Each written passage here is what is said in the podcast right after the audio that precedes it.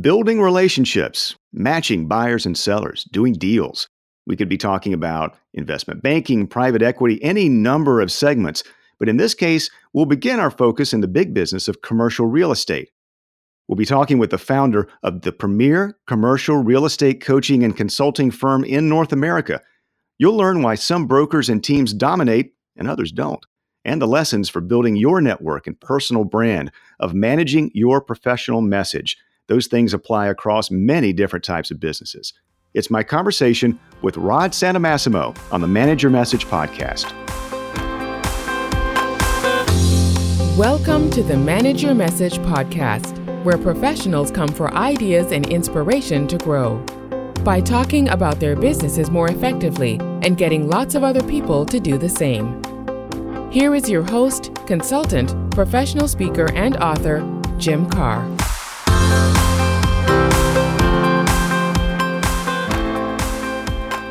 Come on in. Welcome to the Manage Your Message podcast. I'm Jim Karr. This is the podcast to learn about crafting the right message, building a robust network of messengers to share it, and simple, repeatable management habits that make your organization's everyday conversations a practical boost for growth for yourself, for your team, and perhaps an entire organization. I've known today's guests uh, for a long time. We were classmates at Duke University's Fuqua School of Business, and Rod Santomassimo never ceases to impress. Not only has Rod been very successful in the intensely competitive industry of commercial real estate, he's now focused his business on helping others be successful too. And he has, perhaps, a more challenging last name than mine. Rod Santomassimo is an expert in commercial real estate as well as a best selling author, consultant, coach, and speaker. He served as an executive VP of Sperry Van Ness, where he oversaw their franchise operations and training platforms. Eleven years ago, Rod founded the Massimo Group. His company provides personal coaching programs to commercial real estate brokers, as well as mortgage brokers, property managers, and advisors. Over time, he has led what is now the premier commercial real estate coaching and consulting organization in North America. And here's the bottom line Rod's clients and members consistently out earn their industry peers by seven times. Rod lives in beautiful Cary, North Carolina with his wife and two children. As I recall, along the lines of building things, Rod, there has been an extensive Lego collection in your home. Rod Santomassimo, my friend, welcome to the Manage Your Message podcast. Well, Jim, thank you for having me. As always, it's a pleasure to speak with you. And yes, the Lego collection still exists in our household. And we have one in ours as well. And it is a collection of assembled and semi assembled different things. So good luck with that. And I hope you've never stepped on one in the night, as I may have in my past. of course, more than once, my friend, more than once. hey, Rod, a lot of our listeners are in the world of professional services in some form. So let's begin with your part of that world, which is brokering and managing commercial real estate. Now, I would sense from the outside that is a world of high investments, high stakes decisions, long decision times. You have this tangible physical offering, but success would seem to ultimately depend you know less upon the property itself than the expertise, the trustworthiness, the work of a broker. So, can you explain a little bit? Take us through the world of a commercial real estate broker today. Sure. Um, you know, most brokers, whether they lease assets or sell assets or manage assets, whatever it might be, their world is based on much of your audience. They have to build their own personal practice in regards to how they go attack each and every day. And like, unfortunately, the majority of those professionals, they live in a world of chaos, reactiveness, confusion, and really what they call the whirlwind. So as much as it's important that the asset, the property, in this case, is positioned correctly, priced correctly, market directly, it really is the approach the individual takes to service that asset and that relationship that makes the difference of a successful transaction or not. Well, envisioning that whirlwind and trying to build your personal brand and trying to position yourself the right way, I've heard you mention a number of particular challenges that brokers face, and they appear very consistent with the challenges that a lot of other experts and professional service providers deal with as well. I thought we could go through a few of those, and you could talk a little bit about how you see those showing up in those professionals' lives and some ways to deal with them. One of them is finding enough hours in the day. Yeah, time. I'm too busy. I just don't have the time. I mean, how often do we hear that? And the fact is, look, we all are busy. There's no doubt about it. And as they always say, well, does busy truly translate to business or is it busyness? And what exactly are you doing with your time? So part of is challenging yourself to make sure you're as productive as possible. And the two ways you do that, number one, you only focus on what you do really well and whether you enjoy it or not is not the issue right now. It's what do you do really well that has the biggest impact on your bottom line? So, for example, Jim, back in our days at Duke, and I've learned since then, I really enjoy doing Excel spreadsheets and pivot tables. I'm, I'm really good at it. But guess what? I don't make money doing that. so we, as we share with our clients, let's figure out how to build infrastructure around you to allow you to focus on your time. Another element we look at, number two, would be, you know, I ask our clients, can you answer the question, was I paid? The, actually I P A I D, was I paid today? And if you can say yes every day, then guess what? You've had a really good day and you are going to be productive. Now, this doesn't mean that you are actually paid every day, although that would be fantastic. What it means is a really simple acronym and you break it down. There's a lot of rules to it and the way we structure it and implement it with our clients. But simply, Jim, it's number one, did I identify exactly what needs to be done? Whether it's eating the frog, whatever approach you take, did you identify it? Two, did you prioritize it? Did you prioritize the time and the element of what needs to be done? A, did you allocate the resources, whether it be time, money, or personnel, to get that done? The hardest one is the second I, and that is implement. Did you actually do it? That's a tough one. It's tough for a lot of folks to implement. And last but not least, D. D is delegate, delete, or sometimes will allow you to defer. I don't love that one, but delegate or delete. So it's it's one very simple acronym, but a process where we put through our clients to really understand if they can say yes, was I paid today? Then yes, they're gonna have a more productive day. Interesting. So looking at those five elements of I paid, let's see how they may apply to a couple of other challenges that you mentioned, you know, specifically for brokers. But again, I think these are widely applicable. So one of uh, the challenges that you've identified in this industry is how do you convert prospects to mm-hmm. clients? Mm-hmm. So what are some of the challenges there, and how can you figure that structure to make people more effective in it? Sure. We actually craft a prospecting playbook for all our clients. And it's really along the lines of your specialty, Jim. Not that we're anywhere near as, as sharp or as good as you are, but one thing we love to do is, of course, identify who our target audience is. The folks out there that consider themselves generalists, and you ask them who their client is, who their prospect is, anyone that sells real estate, we don't have any clients then. We don't. So we have to identify who exactly our ideal client is, our avatar, know as much as we can about them. And once we understand the avatar, we can start breaking down where their issues, where their challenges, where their perspectives on a certain opportunity, whether it be lease or sell, and also the internal and external issues. And then only from that can we craft a message, a value proposition that will attract and resonate with that prospect. So I think the first things you really understand is who am I going after? What are their issues? What's my message? So that's how we start with the prospecting approach of converting someone to a client. I see. One of the other challenges that you mentioned, and I know that you address, is about filling a pipeline, right? And having having a nice machinery or mechanism, if you will, in looking ahead to the future. And I'm curious, Rod, about the role in your world, in your client's world of cold calling. And there's a lot of debate in professional services about, you know, warm intros and kind of warm calls, inbound versus outbound.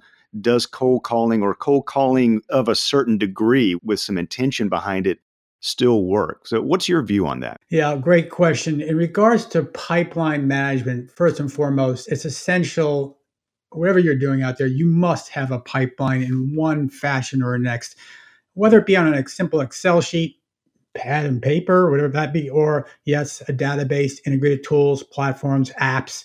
You need to have a pipeline. And that pipeline should include every opportunity you're going after, you're currently working on, or you're getting close to closing. It should include everything. In regards to the prospecting for cold calls. We actually don't like cold calls. We call them cold calls more versus prospecting calls in our pipeline. We look at sources and status of every deal. But from a cold call standpoint, we look at this way. We have something we also call the P factor. And Jim, this is interesting because we actually, I've tended to be more of a numbers person. We actually break down all the activity of all our clients. And over the 11 years now, of course, we've had thousands of clients and tens of thousands plus of iterations of activities and looking at the numbers and seeing what generates the greatest results. So through that, we've created a what we call the P factor. And I know you're going to say, Rod, you didn't learn this at Duke because it doesn't make any sense. But the fact is, P plus P plus P equals P cubed. P plus P plus P equals P cubed.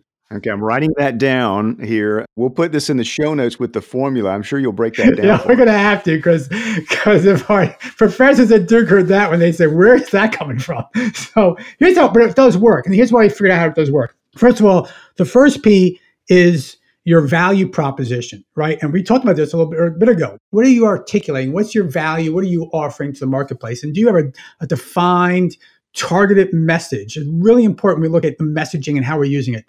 The second P, and by the way, this goes in order, by the way, it's really important this goes in order. Second P is your presence. What is your presence in the marketplace? How are you known? You know, it's really important. It's not as important of who you know. The key is who knows you. So, what is your presence? What are you doing to create a presence? Three levels of presence personal, physical, digital. We can get into that in a later time. And then finally, the third P is, yeah, your prospecting what are your prospecting activities? Whether that be on the phone or letters or physically in meetings, what are your prospecting activities? And when you look at those numbers, as far as honing in the value prop, the presence activities, the prospecting activities, the result is I know it's exponential, therefore the cubed, right? And that means that your pitches, your presentations, and your production, your pitches, your presentations, and your production grow exponentially when you have the right balance of those first three P's proposition, presence, and prospecting. In really basic business terms, what's presence? It's marketing. What's prospecting? It's sales. They're not the same, they're synergistic, but this is the way it works and they work with one another. So that's how we look at pipeline, that's how we look at prospecting, and that's what the numbers show. Those that do the right things have exponentially more production than those that don't. I don't think you'd get beaten up by any of our professors from, from way back ago. The other P that strikes me about this, though, Rod, is very practical, right? So this is, it translates into very tangible steps that people in almost any professional services role could take. I completely agree. And what you shared earlier was you asked about cold calling. That's what it comes back to. And this is the problem. When you cold call without that first P in the equation, the presence, it's wow, what an uphill battle that is. You know, you're going to get some of those never heard of you. Who the hell are you? That's a tough that's a tough conversation to, to go. It just is. At the same time if all you do is create a presence and we know brokers like this that all they do they're famous. They love being famous. The problem is they don't produce much because they're so focused on their presence they're not focused on their prospecting. So it's an equation you've got to balance and figure out the right levels of activity to truly create the exponential production. How about in uh, you have written books. Uh, he wrote a book called Brokers That Dominate and um, did a follow up on Teams That Dominate. So, looking at the high performers in these different areas, what is the role of automation? Because sometimes I think in developing presence, you know, you can get into that, especially through social media and through other communications means, but it's also a personal business, right? This is a, about setting up really uh, trusted relationships that we can talk about here as well. So, how do the best performers and how do you like to coach in balancing automation efficiency versus personalization? Great question. I, I think the third one I would look at it personalization, automation, but more important than anything else is delegation. That's the most important thing to us. So, yes, can you automate your messaging in a presence format, in a social media format? There are tools today absolutely that folks are using and using wisely although it still has to have your message. It must be your message. One thing we've learned and i've learned personally i will admit i've been blogging now for 11 years. I took a one year attempt to let someone else blog for me. Colossal failure. It just was. It wasn't my voice. It wasn't me. It wasn't authentic. So automation in that aspect i don't agree with. But with our clients automation on Messaging, social media, sure. Technology, uh, new platforms in commercial real estate for transaction management, absolutely. Database automation, absolutely. Even at my firm, we use a, a, software called Infusionsoft. I know some people call it Confusionsoft, but but we have a team that puts out everything we do from an automated standpoint. So yes, Jim, I believe highly in automation, but more so, I believe more importantly, more impactful is delegation and getting a team around you to do the right things. That makes sense. And I have just recently uh, put in Infusionsoft, which is a CRM, customer relationship management system, and I have not fully dug into it yet, Rod. I'm prepared to be confused, but I think uh, a lot of the point is is to have some sort of system. There are lots of different software packages and lots of habits and processes, but as you say, to concentrate on high value activities, you know, whatever the specifics might be. Completely agree. Yeah, that, let's come back to this, and this is something I've I've written about, talk about a lot, and get asked about a lot from my clients and people with whom I speak and they talk about in professional services, they really want to be seen and appreciated as a, they may call a trusted advisor or a trustworthy source. And it would seem, again, in this world of high value properties, of high stakes decisions, that trustworthiness is well worth having. In fact, that's probably the way that you get to be a high performer. So, where do you see that trust and trustworthiness playing out in commercial real estate specifically and how do the high performers tend to build that over time yeah that comes from a couple things and i think there's three tiers of how you reflect it in the marketplace in commercial real estate and most likely in other sectors as well right first of all number one you're invisible which you're not going to be successful in fact i think it was uh, keith ferrazzi in his book never eat alone who wrote invisibility is a fate worse than failure it just is Number two, and probably just as problematic, is going to be your commodity. Now, if you're commodity, you're just another broker. You're not special. You're not a resource. And that's the third element you've got to get to. You have to be a thought leader. You have to be seen as a resource and advisor. And that comes from building A, transactions, showing success, sharing success. Number one, you have to have success and show that and share that. A lot of folks don't share the success, which I just don't understand. Second part, of course, is creating that presence we talked about, that overall comprehensive presence campaign to get out to the marketplace that shows value and shares value versus just simply ask for business, but consistently puts out con- content that's value oriented. That's how you create the trust. And then, of course, you're leveraging your sphere of influence amongst your community to also build that social trust, community trust level. My question um, generally, Rod, when it comes to trust and how that sets you apart, is about the extent to which the internet, the digital world, has impacted uh, commercial real estate. You know, there's so many ways, and there's disintermediation and allowing yourself to become a commodity. I'm imagining a world which, you know, potential buyers can do a lot of searching and research online. So there's got to be some sort of special sauce of, of renown, of trustworthiness that's going to separate you from the pack. So, how has that digital world is that increased the divide between those who are just kind of in the middle of the pack versus those who are able to perform well? Well, fortunately or unfortunately, commercial real estate is very slow to adapt to technology. It just it just has been, and there's been a, a rush over the last two years in regards to automation, transaction management, more um, let's say transparency in regards to market data so it's making more available for everyone buyers, sellers, tenants, landlords, and all such. So we haven't seen that yet where technology is impacting the trust level or the old fashioned way to get business, which is really a personal, you know, face to face relationship orientation. But I do agree with you, Jim, that, and I actually just sat earlier this week with one of the lead strategists in the real estate space talking about my company. But this gentleman has been so insightful in showing where the market is going. And he's actually been saying since the last five years that 2020 is the year of the shift. And signs are showing that. So you're going to see the shift approach. And the brokerage community specifically, which you can estimate, it depends on who you talk to, it can be between 65 and 75,000 dedicated commercial real estate professionals as far as brokers are concerned, agents. That number which of course back in 2008 took a major hit. That number is about to take another hit in the next two or three years. because of the shift in the market slow down. And yes, technology will start to augment some of the services that are provided. In fact, the point is, and you said it earlier, that if you're just a broker today and you're not adapting to the market, and in five years, if you're not an advisor, a strategic partner, you're going to have to be doing something else, but it won't be commercial real estate. You talked about delegation, about having a team around you. For the last few minutes, we've talked about a lot of areas in which professional service providers can think about their own activities, their ways of being effective individually. But again, you wrote a book about teams who dominate.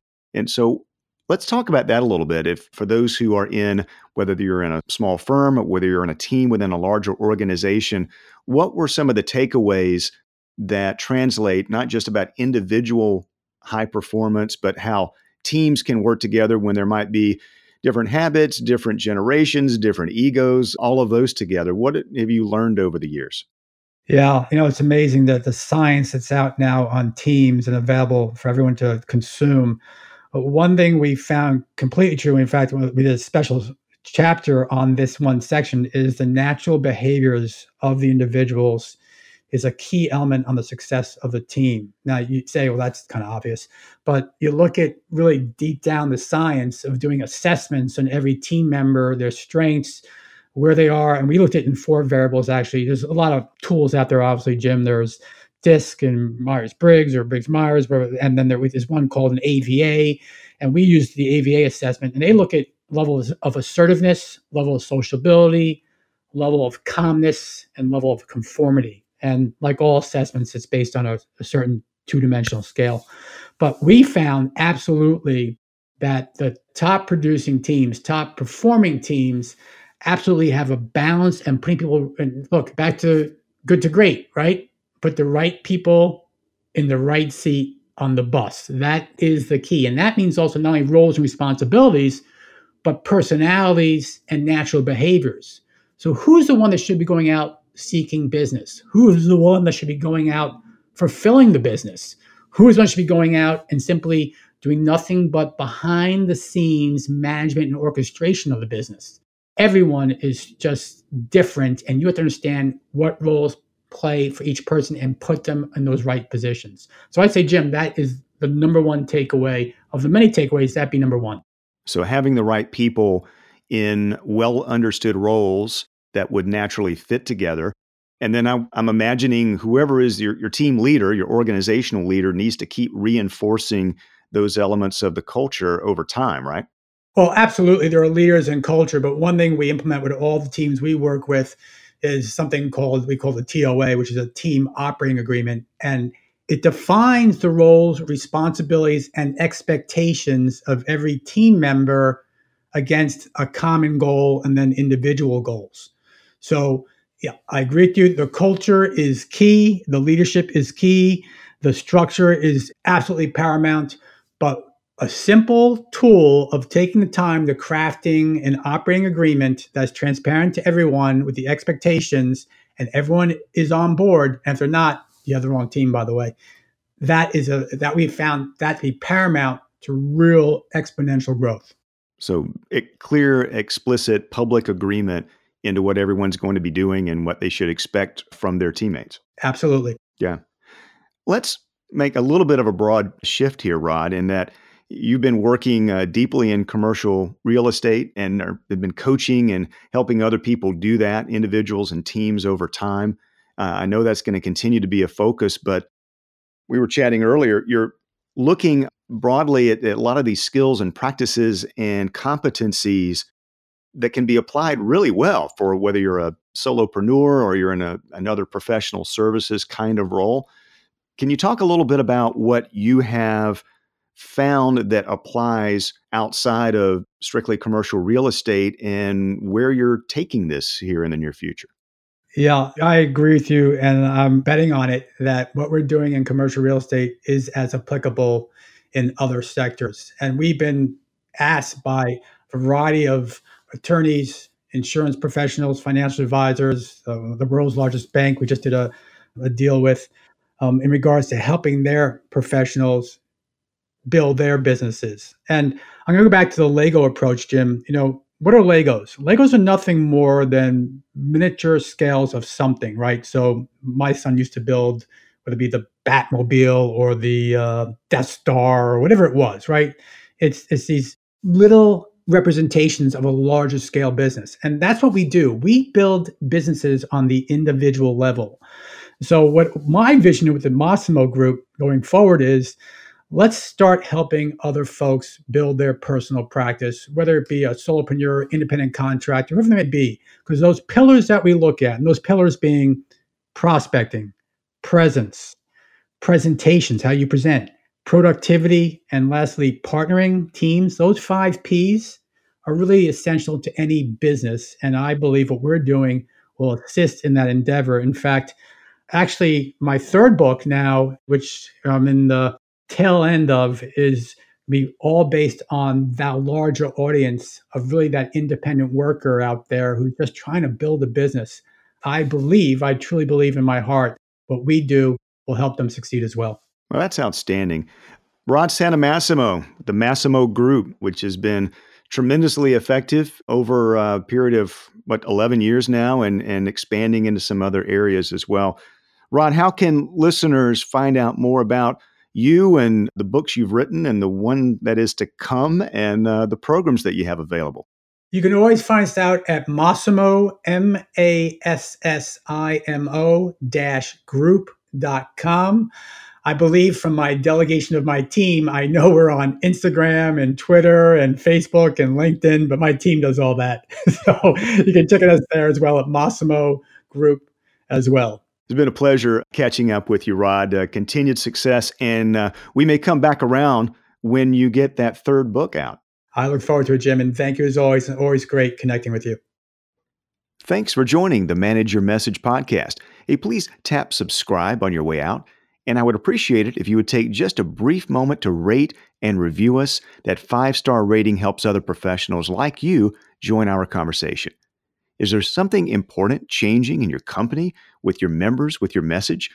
Hey, as we just learned, the most successful professionals take a different approach to developing, sharing, and reinforcing their messages. I would be happy to talk with you about it. Maybe now is a good time to schedule me to visit and speak with your group so that everyone can be a message manager.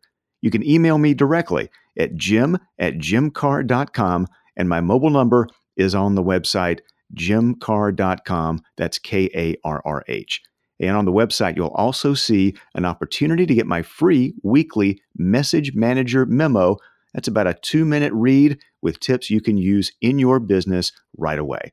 Until next time, message managers. Thanks for joining us on the Manage Your Message podcast with Jim Karr. You'll find show notes and other resources at manageyourmessagepodcast.com and jimkarr.com. Please help us serve you and other message managers by subscribing to, rating, and reviewing this podcast. And connect with Jim on LinkedIn and on Twitter at Jim Karr. Until next time, we hope your business message is shared well and often.